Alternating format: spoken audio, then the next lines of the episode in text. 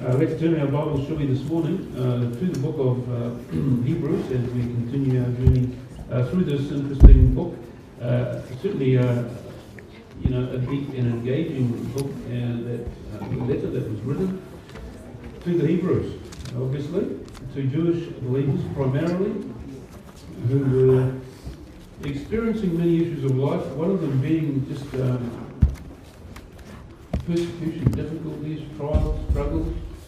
Uh, and, and many of them were wavering, it would seem. They were wondering, should we just go back to the ways of Judaism? Go back to the law? Uh, go back to the, the system we once knew, because there wasn't so much drama there. Uh, because Judaism was, of course, much more well known in, in, in the Roman world at that time than Christianity. A follower of Christ um, there was all sorts of strange ideas about what that meant, and, and that brought up much persecution and um, and angst into people's lives. And so some of these Hebrew believers were starting to experience that. Uh, they weren't used to that because you know the, the Judaism was, was well known in, in the Roman world. It was ancient and, and you know sort of just part of life, and, and uh, considerations were given. But now that followers of Christ, uh, who was Jesus, and, and um, these people were getting a, starting to get a hard time. So there were those who were looking back and thinking, well, maybe that was the better way. Perhaps we go back to the system. We go back to a list of rules and regulations, and, and that's a safe place for many people. They like systems. They like things to be in place. We just follow along the, the and, and just tick the box as we come across it, and everything's fine. Uh, but with Christ, there's a dynamic of relationship, and that means that there is different aspects involved. There is, is our will involved. There is obedience involved. There is, like any relationship, it's not just a, a following along of a system.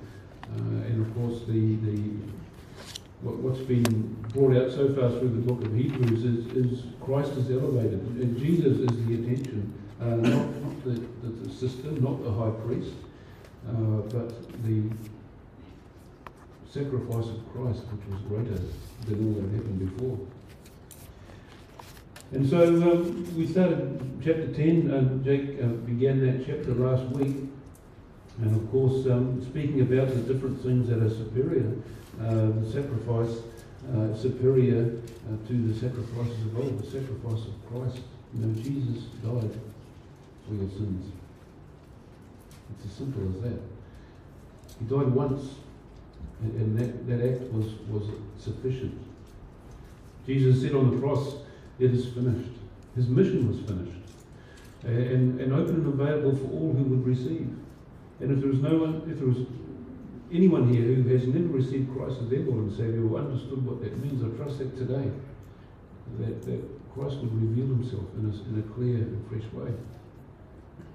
What Jesus has done has gone beyond the law. The law looked forward uh, to, to something that would satisfy the full extent of Christ, of God's requirement for sin. And that is found in the perfect sacrifice of Christ.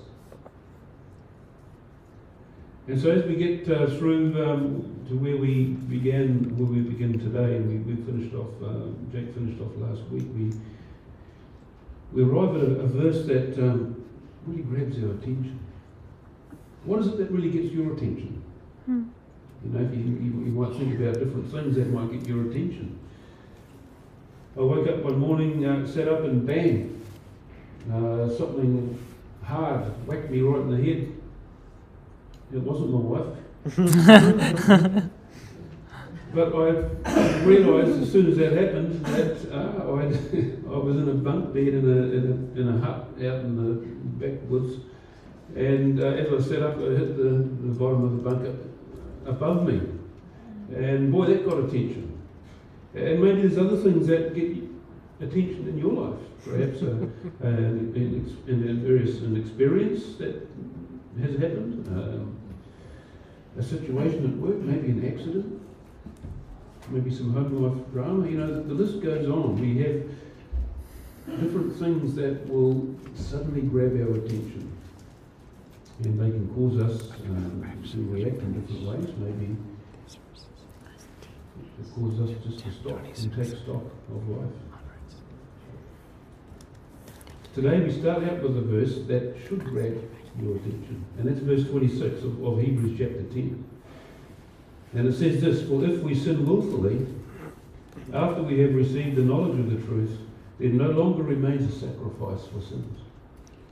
Does that grab your attention? Let's pause there for just a moment. To a degree, we're going to disconnect it slightly from the context. We'll, we'll come back, so don't worry. Uh, but let's just think about what that verse says on its own. And it contains two aspects of life that we deal with daily, and that is knowledge and will. Now, the two should work together. If you, or when you're driving down the road, knowledge tells you that you need to keep on uh, in your lane. You need to keep on the right side of the road, which for us is the left side of the road, right? Explain that to someone from a, some other part of the, of the world who drives on, on the, the right side of the road, which is, you know, the wrong side of the road, of course. but you're driving down the road, you're on the left-hand lane, you're on the, the correct side of the road. Knowledge tells you that's where you need to be. Uh, knowledge tells you that if you drive on the other, so, other side of the road, it's not going to end well. Uh, now, maybe you have done that, and maybe you've gone too far to the right, too far to the left, and there's been trouble. And so you now have experience to reinforce that knowledge that you need to stay in the right lane. So, knowledge tells you something, but it's not necessarily knowledge that keeps you in that lane, it's your will that keeps you in the lane. So, as you're driving down the road, you're constantly adjusting your steering wheel to keep in that lane. So, your will is, is operating. Your will is, is the one that's saying, well, hey, you know, I'm going to will to get myself back into the lane, right or left, whatever it is, and that's constantly working as you're driving, isn't it? It's constantly, you're constantly adjusting your position on the road, uh, but your will is what's the, the active part. Uh, you have knowledge, but it's the will that's working. So you, you've got knowledge and will working together. But there's times when, despite the knowledge, uh, the will just doesn't quite get with the program, does it? You know things, but the world doesn't sort of follow suit. I dropped my car into the mechanic one day to get a uh, warrant of fitness, and, and I was just going to walk into town. It's only you know a few not even not even a kilometre down the road. And he said, "Oh, I'll take my car." no, no, no, I'll just walk. No, take my car. Ended up, I, I took his car, hopped in, drove the 30 seconds to where I was going next. And as I pulled up, my attention was, was, was immediately arrested by uh, lights flashing behind me, a blue and blue and red light, and it was Mr. Plod. And he comes up, hello, hello, hello. You're not wearing a seatbelt. And sure enough, you know, as I got in the, the, the car to drive the 30 seconds down the road, it's not that I consciously decided I'm not going to wear a seatbelt. It's more like, well, I, I knew I had to wear a seatbelt, but you know, whatever. I'm only going, you know, a few hundred meters really. What does it sort of matter? And really never, the will just didn't quite get onto the onto the program and, and, and you know, caused me to think, okay, I need to put my seatbelt on. Now, I, was obviously wrong with that. And so the Mr. Plod says, well, I see you're not wearing a seatbelt. Is there a reason? So we spoke about, is there a reason that I'm not wearing my seatbelt? Or do I know that I have to wear it? So we dealt with the knowledge part. and of course I didn't have a leg to stand on because I knew, I knew I had all the knowledge. It was my will that was the problem. And, and so my will got me into trouble and, and I had an $80 ticket to confirm that. And you see times like that when we have knowledge, full knowledge, but the will is the problem. Now, as we return that back to to a, a spiritual level relating to our, our walk daily as followers of Christ, Paul sums up this, this um, position very well in Romans 7. If you want to turn that, turn that uh, turn up to that, that that's fine, we can do it.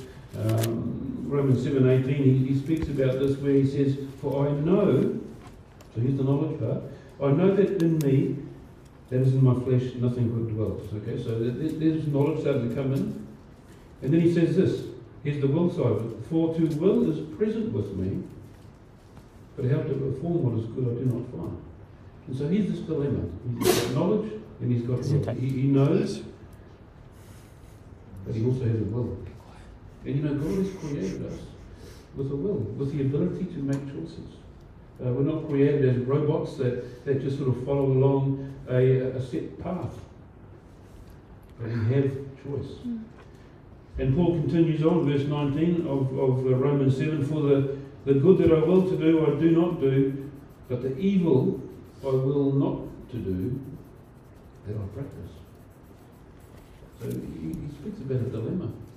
And I'm sure we've all experienced that. that we, we've got the knowledge, but the will somehow is making the wrong choices. And, and what's going on here? Now, if I, verse 20, now if I do what I will not to do, it is no longer I who do it, but sin that dwells in me. So you recognise that, well, you know, that's, that's, that's flesh, isn't it?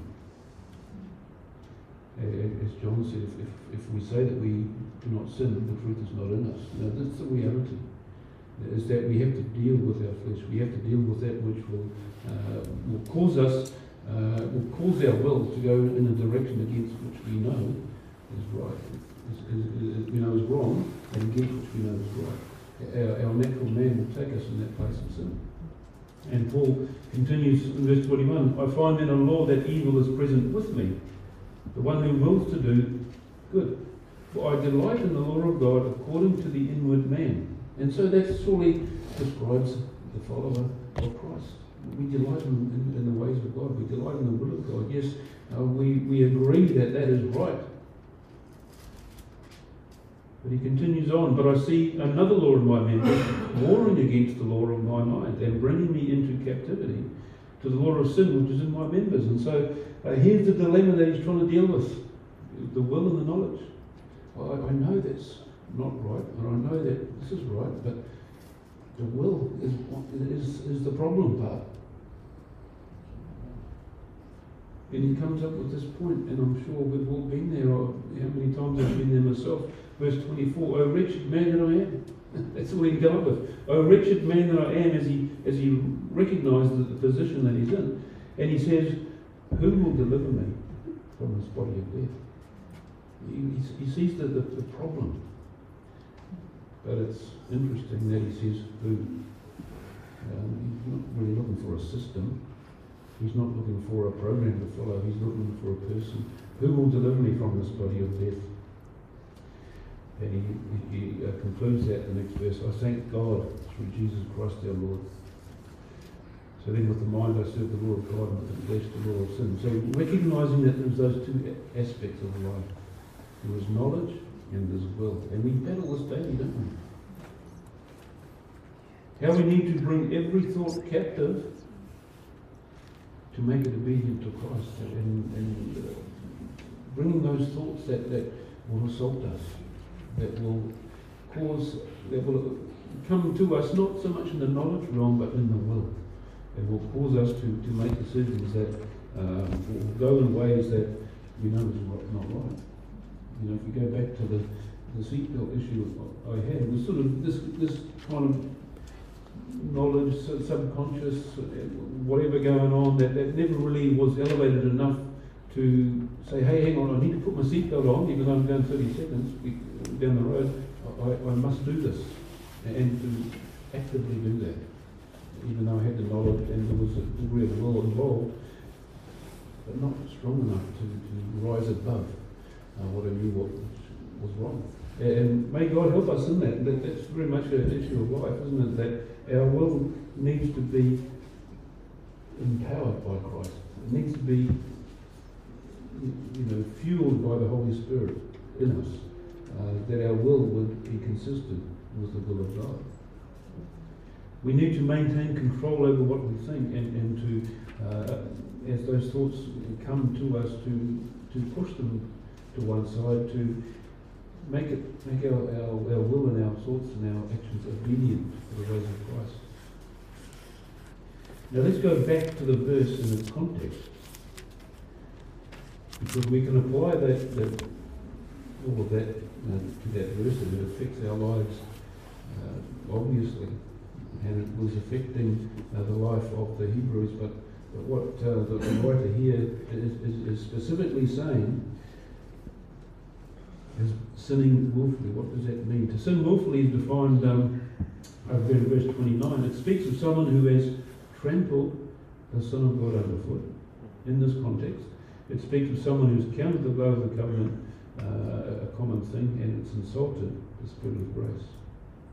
What it is, it is a knowing, deliberate rejection of Jesus Christ and his work for us on the cross in the context of this chapter in Hebrews.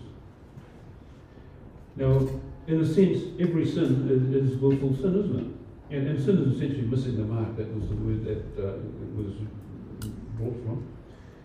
But here the writer to the Hebrews speaks of something more severe and, and, and relevant to these Hebrew believers that were being written to. Discouraged Jewish Christians they were. And these were folks who contemplated a retreat from uh, Christianity or distinctive Christianity and a return to Judaism with its system, with its sacrificial system and so forth. This is a turning your back on Jesus and what he has accomplished on the cross. That's what is being addressed here. And what he says, there, there was no longer sacrifice for sin. You see, if Jesus' sacrifice for sin is rejected, there remains no other sacrifice uh, that can work, no other sacrifice that can cleanse. And to the person who rejects Christ, what are the options? One option is to blow the whole thing off and say, oh, well, it's all nonsense, you know, you just sort of live and you die and that's the end of the story. Uh, and, and, many people, that's how they kind of approach life. Well, there's nothing more to it. But that's one option.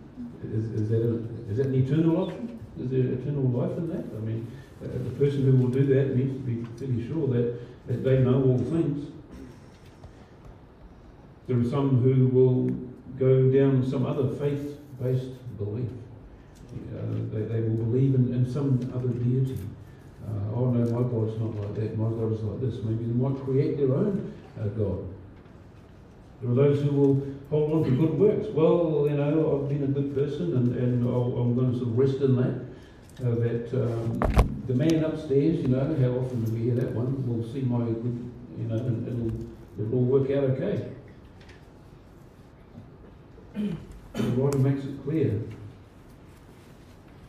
If we only the other option, which is verse 27, look at this. For anyone, as we reiterate that, for anyone who, who um, you know, we sin willfully, if we, if, if we reject the things of Christ, what happens, verse 27, but a, a certain, remains no longer a sacrifice for, for sins, but, verse 27, a certain fearful expectation of judgment and fiery indignation which will devour the adversaries. Anyone who has rejected Moses' law dies without mercy on the testimony of two or three witnesses. Of how much worse punishment do you suppose will he be thought worthy, who has trampled the Son of God underfoot, counted the blood of the covenant by which he was sanctified a common thing, and insulted the Spirit of grace? For we know him who said, Vengeance is mine, I will repay, says the Lord. And again, the Lord will give, the Lord will judge his people.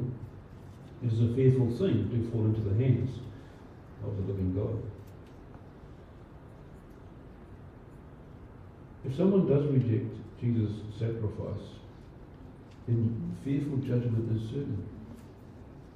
Even more certain than it was under the Old Covenant.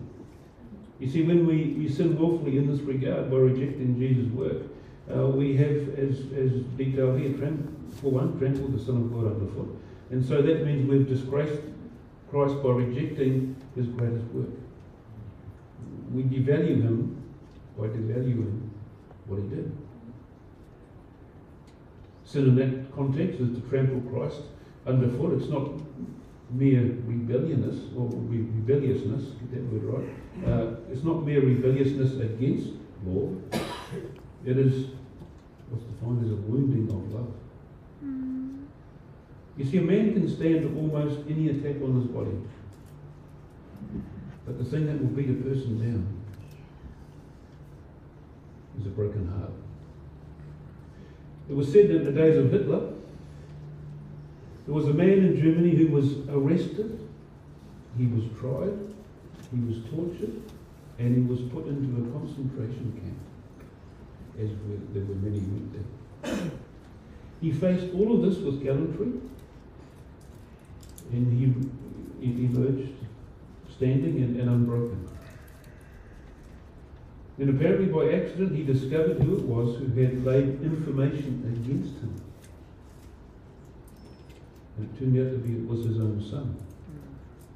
And this discovery broke him and he died. Attacked by an enemy he could bear, attacked by one whom he loved, killed him. You see, once Christ had come, the awfulness of sin lay not in its breaking of the law, but in the trampling of the love of Christ underfoot. And so that's what the writer is, is, speaking of here. This is the, the, trampling of what Christ has done. It's not just a uh, mere breaking of a law, but the heart of God. Secondly, uh, the death, sin is defined here, count the blood of the covenant a common thing. And so we've considered that Jesus' blood was of no greater importance than the countless animals that had been sacrificed under the old covenant. That's where you would come to just to discard the blood of Christ, that it had no value. You would have to agree that with that. You'd have to say, well, yeah, I have considered Jesus' blood no great importance. And the writer to the Hebrews says, look at what has been, or in effect he's saying, look at what's been done for you. What's been done for us. You can personalize that. What's been done for me? Look at the blood that was shed, the, the, the broken body of Christ. Look at what your relationship mm. to God cost. Can you treat it as something that did not matter? Don't you see what a, a sacred thing it is? Sin is the failure to realize that the, the, the, sacredness of that sacrifice upon the cross uh, in that context is what the writer is saying. But the third aspect is the insulted, or the, the, the insulting the Spirit of grace. And so we can offend the Holy Spirit, whose one, one uh, work and purpose is to present Christ and his work to us. When we reject Jesus and his finished work, on our behalf, we reject God's gift, God's gift of grace.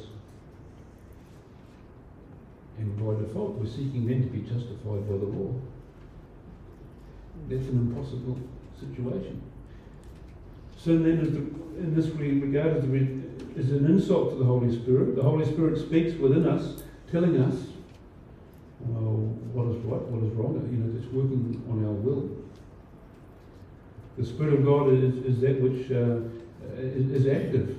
It's seeking to check us when we are wrong, to spur us on when we are drifting, to, to both conviction and, and conscience is, is the God works in our lives. To disregard these voices is to insult the Spirit of, of God and to grieve the heart of God. That's what the writer is inferring here. Now, all through this, one thing comes out sin is not disobedience to an impersonal law, it is the wrecking of a relationship, a personal relationship, and the wounding of the heart of God. It's moving from just mechanical stuff. It's moving to a relationship that we have with God. And that's the whole the whole point of, of Hebrews, isn't it? To move it from a, a keeping of some law and regulations to a living relationship with a, uh, a Saviour who has given his life for us.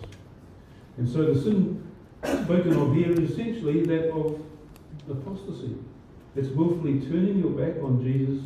It's seeking salvation through the law or through some other process. And there's only one sacrifice for sin that God will accept, and that is the blood of His Son that was shed for us. And, in many ways, Hebrews sort of finds different ways to reiterate that same point uh, that it is through Christ that we have forgiveness of sin and relationship with God. And so, where does that leave such a person who's rejected all that? Well, it, it's the, as described, a fearful thing to fall into the hands of the living God. Indeed, to one day face the God you have rejected and offended. That, that's That's the alternative.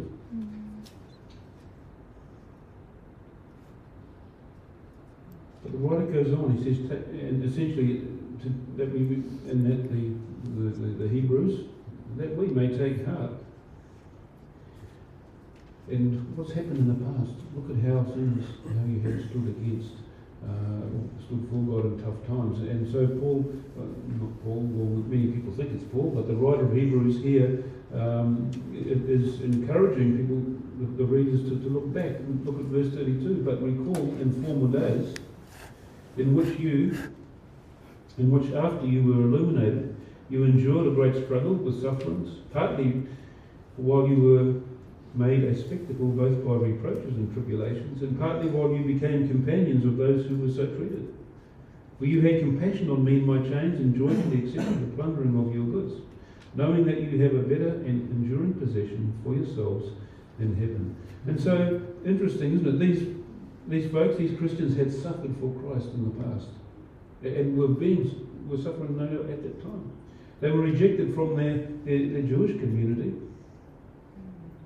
perhaps being counted as dead. Uh, they came uh, and, and they trusted in Christ. In other words, he's saying, hey, think about how far you've come. Think about where you have come from. And persecution came in many different ways. Uh, certainly, spoken of as, as great sufferings and, and struggles. Made a spectacle. You know, there was humiliation. They were companions of those who were treated in that way, so they were sort of included in all of that group. Including the writer to the Hebrews himself, where he says, You had compassion on me in chains. And so this is what was surrounding those folks who had uh, once upon a time maybe had a position of, of, of acceptance in, in the community as they were, um, you know, following Judaism, but now as followers of Christ, they were being pushed out, kicked out, disregarded, humiliated, spoken against, persecuted, all of that stuff. Have you had that in your life? Because in that context, they could be put in prison for that as well, put to death even. They had faced economic persecution, the plundering of your goods. So there was a lot of uh, unfair stuff going on against the followers of Christ in that day. Uh, we might think, you know, it's unfair what happens to us at different times, but uh, it's, it's a drop in the bucket compared to what life was like uh, at that time. But the point is that they had faced these things and they had endured them. They could take a look at their past endurance and be encouraged to keep standing strong in the future. They made it through times of persecution by keeping the right perspective, a heavenly perspective. And the writer puts it in these words. He says, knowing that you have a better and enduring possession for yourselves in heaven. So the big picture, what's the big picture in, in, in your life? So often it can be uh, just the things around us. And, and generally that's what the world will, will, will, will speak of or it will be often the never and, and living in a fantasy world or somewhere. But what is it that God has put before us? What does His Word reveal to us? There is an enduring position. There is that, that eternal hope that has been laid out clearly for us. The big picture, the perspective, that uh, there is a, a future uh, in, in eternal life for, for those uh, who will follow Christ, for those who have uh, received and accepted God's forgiveness. There is hope.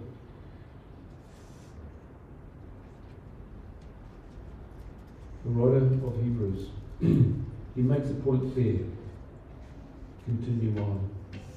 Make it through this present time of discouragement. Sometimes we just need to hear that voice in our lives. Just hold on. Hold the course. Continue through this time of discouragement. Keep the big picture in view. Verse 35, the great word therefore. Taking all these things into consideration, therefore, what should we do about that? Well, here he says, therefore, do not cast away your confidence, confidence which has great reward. Don't cast away that which is part of part of the history, that which you have that has happened in your life. Don't cast away your confidence, which has great reward, for you have need of endurance, so that after you have done the will of God, you may receive the promise. For yet a little while, and he who is coming will come and will not tarry. Now the just shall live by faith. But if anyone draws back, my soul has no pleasure in him. But we are not of those who draw back to perdition, but of those who believe to the saving of the soul. So these discouraged Christians were in danger of this very thing. They were in danger of casting away their confidence that they had in Christ. It's not a confidence in self. Don't cast away your confidence in Christ. And they were in danger of doing that and replacing it into an old covenant relationship with God, the old system. You know, we are reminded, aren't we, in different ways, to just continue that childlike faith in Christ. Sometimes we make things so complicated uh, when we get old and supposedly sophisticated, but often it just uh, puts on layers of, of complications that don't need to be there. Don't cast away that confidence you have in Christ. Those days when, when, when the, the, the, simple relationship we had with God through Jesus Christ was, was, was, was essentially that. It was just a simple faith relationship. Sure, as we grow and, and mature and experience other things, uh, we have all the life issues to deal with, but uh, we still we need to maintain that childlike faith. Because we need to endure. You have need of endurance, the writer says. They, uh, like us, have need of endurance. That's no surprise, is it? What is it like to endure? It's a lot of a lot of life is about enduring. Uh, as we endure the things of life, it, it speaks of of of, um, of, of keeping going. We have need of endurance, don't we? You know, sometimes I wonder if I've woken up on a different planet. The hmm. things that are around in life that we seem to have to deal with now, and it's like, well, what happened?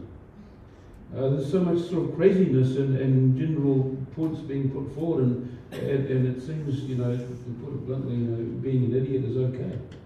And no one's got a right to say otherwise. But how did we get to some of the things we've got, we've got to in the world and some of the values and, and stuff that seem to have become part of society?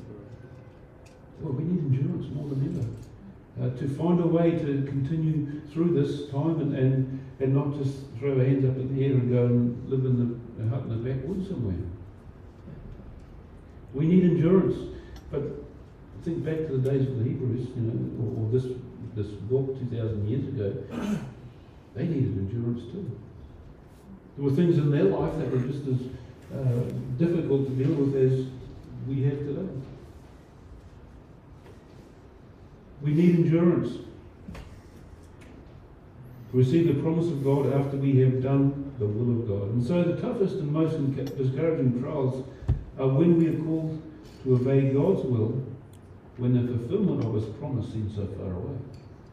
Like, well, you know, what do we do now? You know, this is why we need endurance. Faithfulness is during the time when the promise seems unfulfilled, is the measure of your obedience and spiritual maturity. And, so, you know, faith is not sight, and, and that's that's one of the big problems we always have.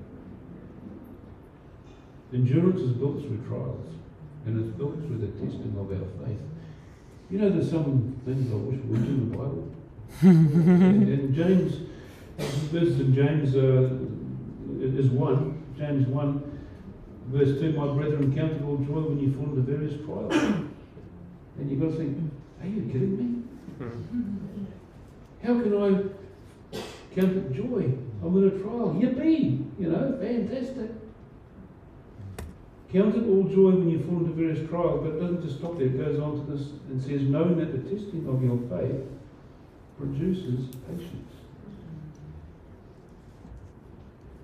So not necessarily the fact that the, that the trial is, is, is so joyful, but rather there is a, a, a, a positive aspect to it somewhere.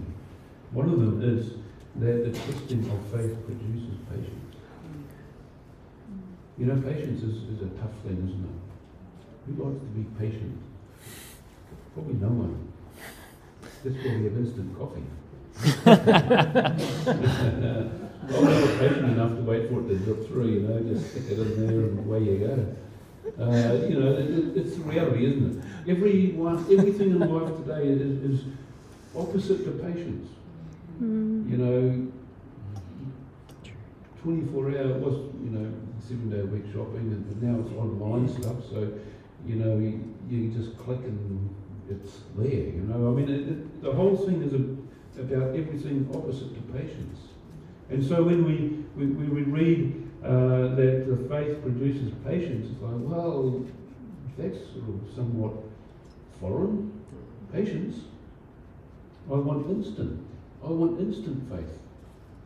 Just get it from the get it from the cup, the, the bottle, and put it in there, and then suddenly I'll get instant faith. But but faith comes through aspects of, of, of life, and, and one of them is, is endurance.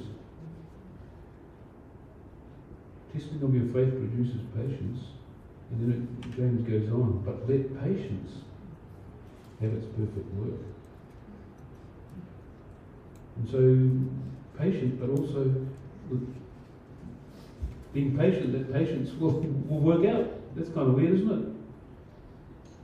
That you may be perfect and complete, lacking nothing. So the idea is there of, of maturity. This is not talking about perfection as such, but to do with the element of maturity.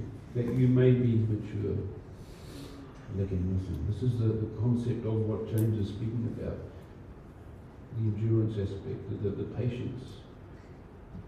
It does bring an element of maturity. You're reminded of that when your children are very young, you know, I want it now. And that's that's very much you know where where a young child is. That's that's normal, isn't it? As time goes on, uh, they learn, you know, that as I was told many times, good things come to those who wait. Uh, you know, it was a tough lesson to hear from my parents telling me that. But, you know, that doesn't go naturally in our thinking. Uh, but as we mature, uh, and, and, part of patience uh, has that maturing aspect. In this phrase, now the just shall live by faith. And so to follow the footsteps of the just who will live by faith and to endure to see the promise fulfilled. That's the thrust of, of, of the point here.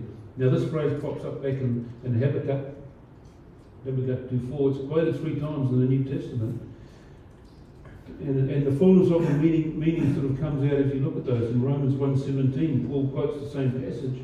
Uh, the emphasis is on faith. The just shall live by faith. You can't get away from faith. There is always an element of faith as, as we walk by faith and not by sight. We think, well, we don't think, but I think it, it's some, sometimes we can fall into that, um, that position that, that we've exercised faith in God uh, and, and believing, but now we've moved on and, and we're sort of a bit further down the track and, and, and we don't sort of need faith to the same degree. We just should live by faith. We can't disconnect those who are uh, the aspect of faith for, for everyone who is a follower of Christ. There will always be faith involved in our lives. Faith is simply believing what God says He will do. Faith is, is, is that which is different to sight. But we, we, we know that. It comes back to the knowledge aspect, but the will aspect is the application of it. Uh, the just shall live by faith. Live by faith. Galatians 3.11, when Paul quotes this passage uh, there in Galatians, the emphasis is on just. The just shall live by faith. Just to those who have been justified through Christ. And here in, in this passage, uh, the writer of the Hebrews quotes the same uh, from the same passage. Uh, the emphasis on live. The just shall live by faith.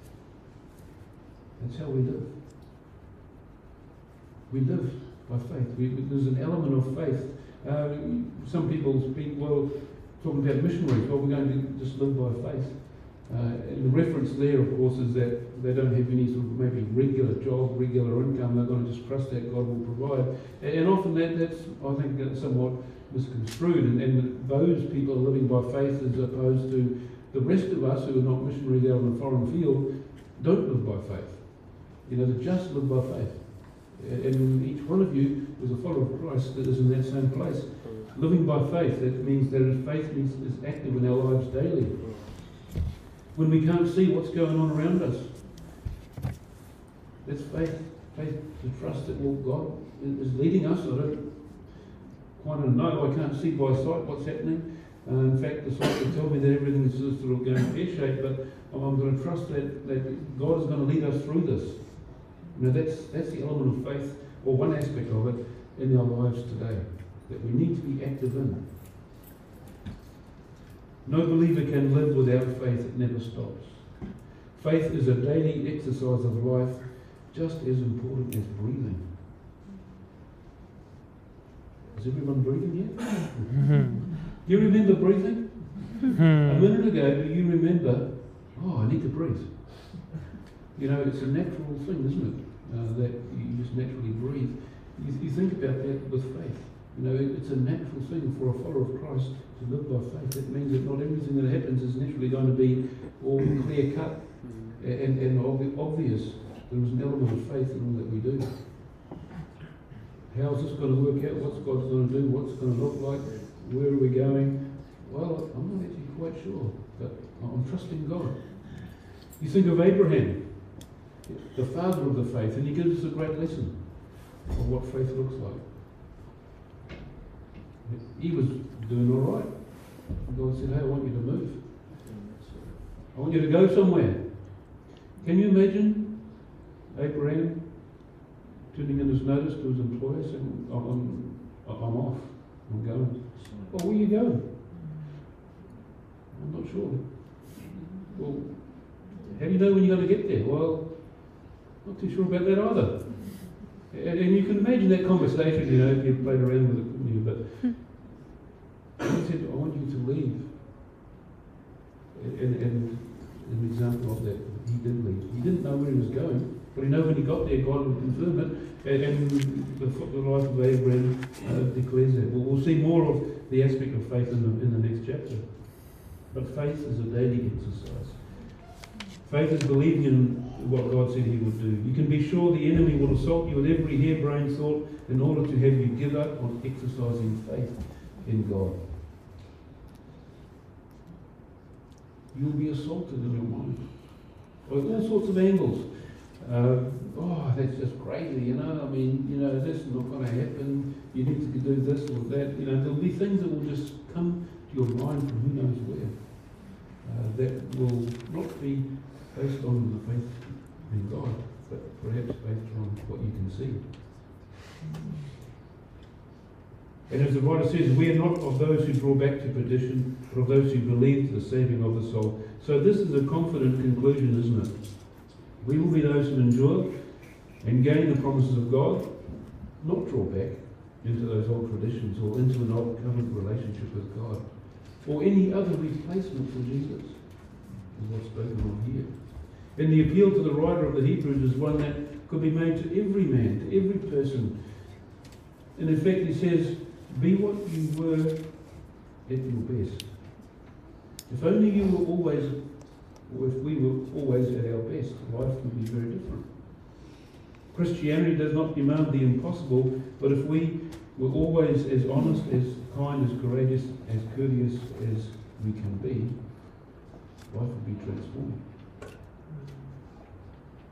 And to be such, we need certain things. One, we need to keep our hope before us. You know, the athlete will make his great effort because the goal beckons him on, doesn't it? The athlete will submit to the discipline of training because, in the end, well, he has that view of the end. If life is only a day to day doing of the routine things, we may well sink into a, a sort of a policy of drift. But if we're on our way the heaven's crowned effort must always be at, at full pitch, full steam. The best we can do at that time. Secondly, we also need fortitude. So here we have sort of really the, the, endurance idea. Perseverance is one of the great regarded. I come across this good, good, good thought. an unromantic virtue. Perseverance. Perseverance says, well, you know, it kind to have negative thoughts because we're persevering against something. But most people can start well and almost everyone can be fine in spasms. To everyone it is sometimes given to mount up with wings as eagles. In the moment of the great effort, everyone can run and not be weary. But the greatest gift of all is to walk and not to faint. We can all do a sprint, can't we? And then stop, you know. But what about the walk onwards after that? It's often been said, you know, it's not about how high you can jump, but it's, it's how straight you can walk when you land. Uh, the third thing we need, we need the memory of the end. You see, the writer to the Hebrews makes a, a quotation there from Habakkuk. And the prophet tells there his people that if they hold fast to their loyalty, God will see them through their prison situation. The victory comes only to the man who holds on. Hold on. The writer to Hebrews, or to the writer, life was a thing that was on its way to the presence of Christ. It was a journey. Hmm. And they were journeying. They were moving to somewhere else, but it was a journey. Sure, there's a destination in, in view, but it was also a journey, and, and it was a journey that, that required certain things. You know, when you go on a journey, uh, you have a destination for sure, but, but part of getting there is the journey that you're on. It was therefore never something that could be allowed to drift. It was its end which made the process of life all important, and only the man who endured to the end, uh, in, in that context of what he says, would be saved. And so here is a summons.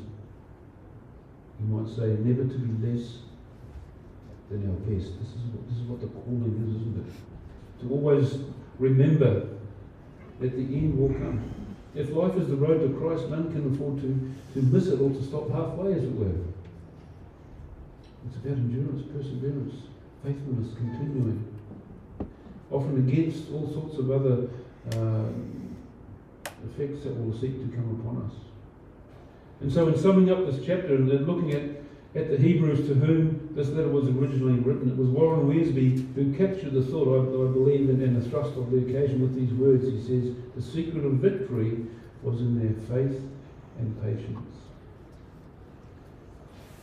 That's not rocket science, is it? You know, we're often looking for the secret, the secret ingredient. Mm-hmm. the secret thing that we do, everything will be fine. What about this faith and patience? That's pretty grassroots. We're going to see some real life examples of what that looked like in the next chapter, but let's never forget everyone here who named Christ, Jesus, Jesus as Lord and Saviour, you are active in some measure in these areas of faith and patience. Everyone here is active in that.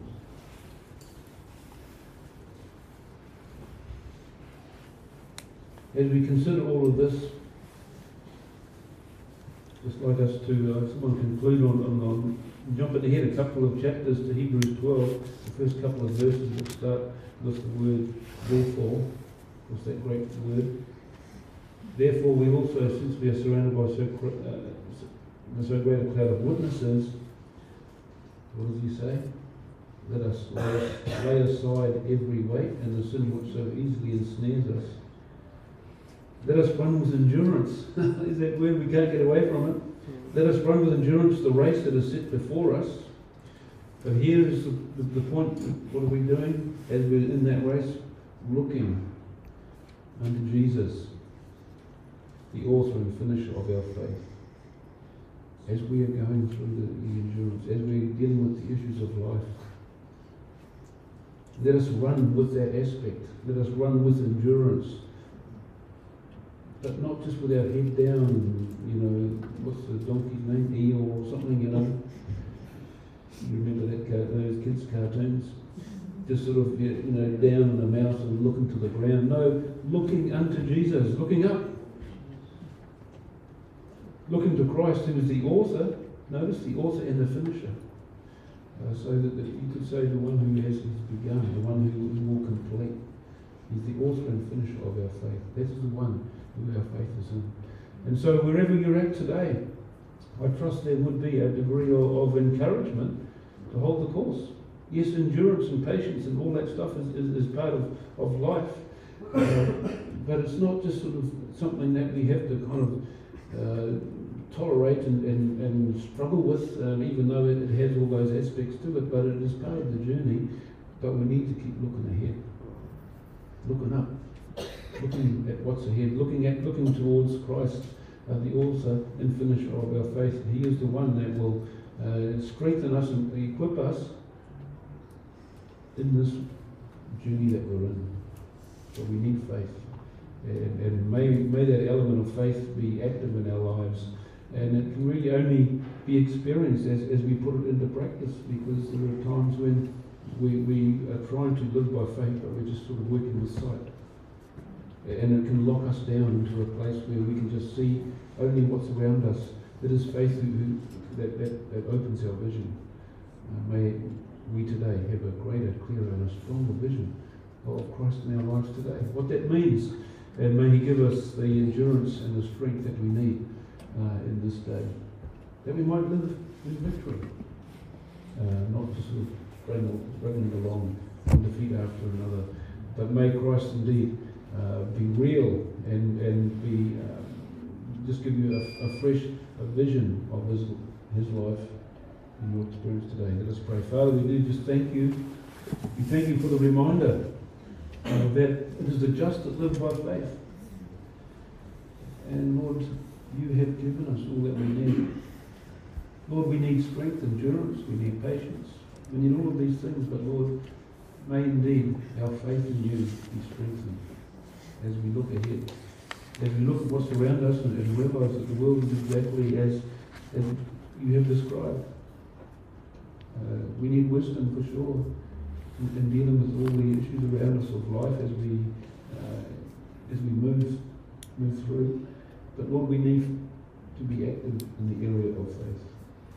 So we might just simply rest in you and, and, and believe in what you have said you would do. That it may affect all of us and every part of us in our day-to-day life. Father, we do thank you for uh, the fact that your love has been proven to us through through, through Christ. Uh, may that impact us in a fresh way this day. And Lord, as we just take these moments to conclude in worship, Father, I pray that you would speak to our hearts. Maybe you have got our teaching this morning in some way. Maybe there is something that we need to uh, just, in our own privacy of our own heart and mind, speak to you about. May that happen even as we worship you. Lord, have your way amongst us, that we might be strengthened, that our faith might be uh, encouraged, that we might look up, look ahead, and, uh, and run uh, with endurance and patience the race you have set before us. We thank you as the author and finisher of our faith, as that you have us and hold us in your hands. In Jesus' name. Amen. Let's stand, uh, worship and maybe just allow God to touch your life in, in a way that He is desiring today. Who knows what that is? As, as we live by faith, we can't just keep it in, in tight contained boxes. We need to let God speak. And, and, and maybe that is going to work its way out in a fresh way in your life. Maybe you need to pray or, or bow down or on your knees, whatever it might be. Allow God to work in your life just as we take these moments to work out to conclude worship.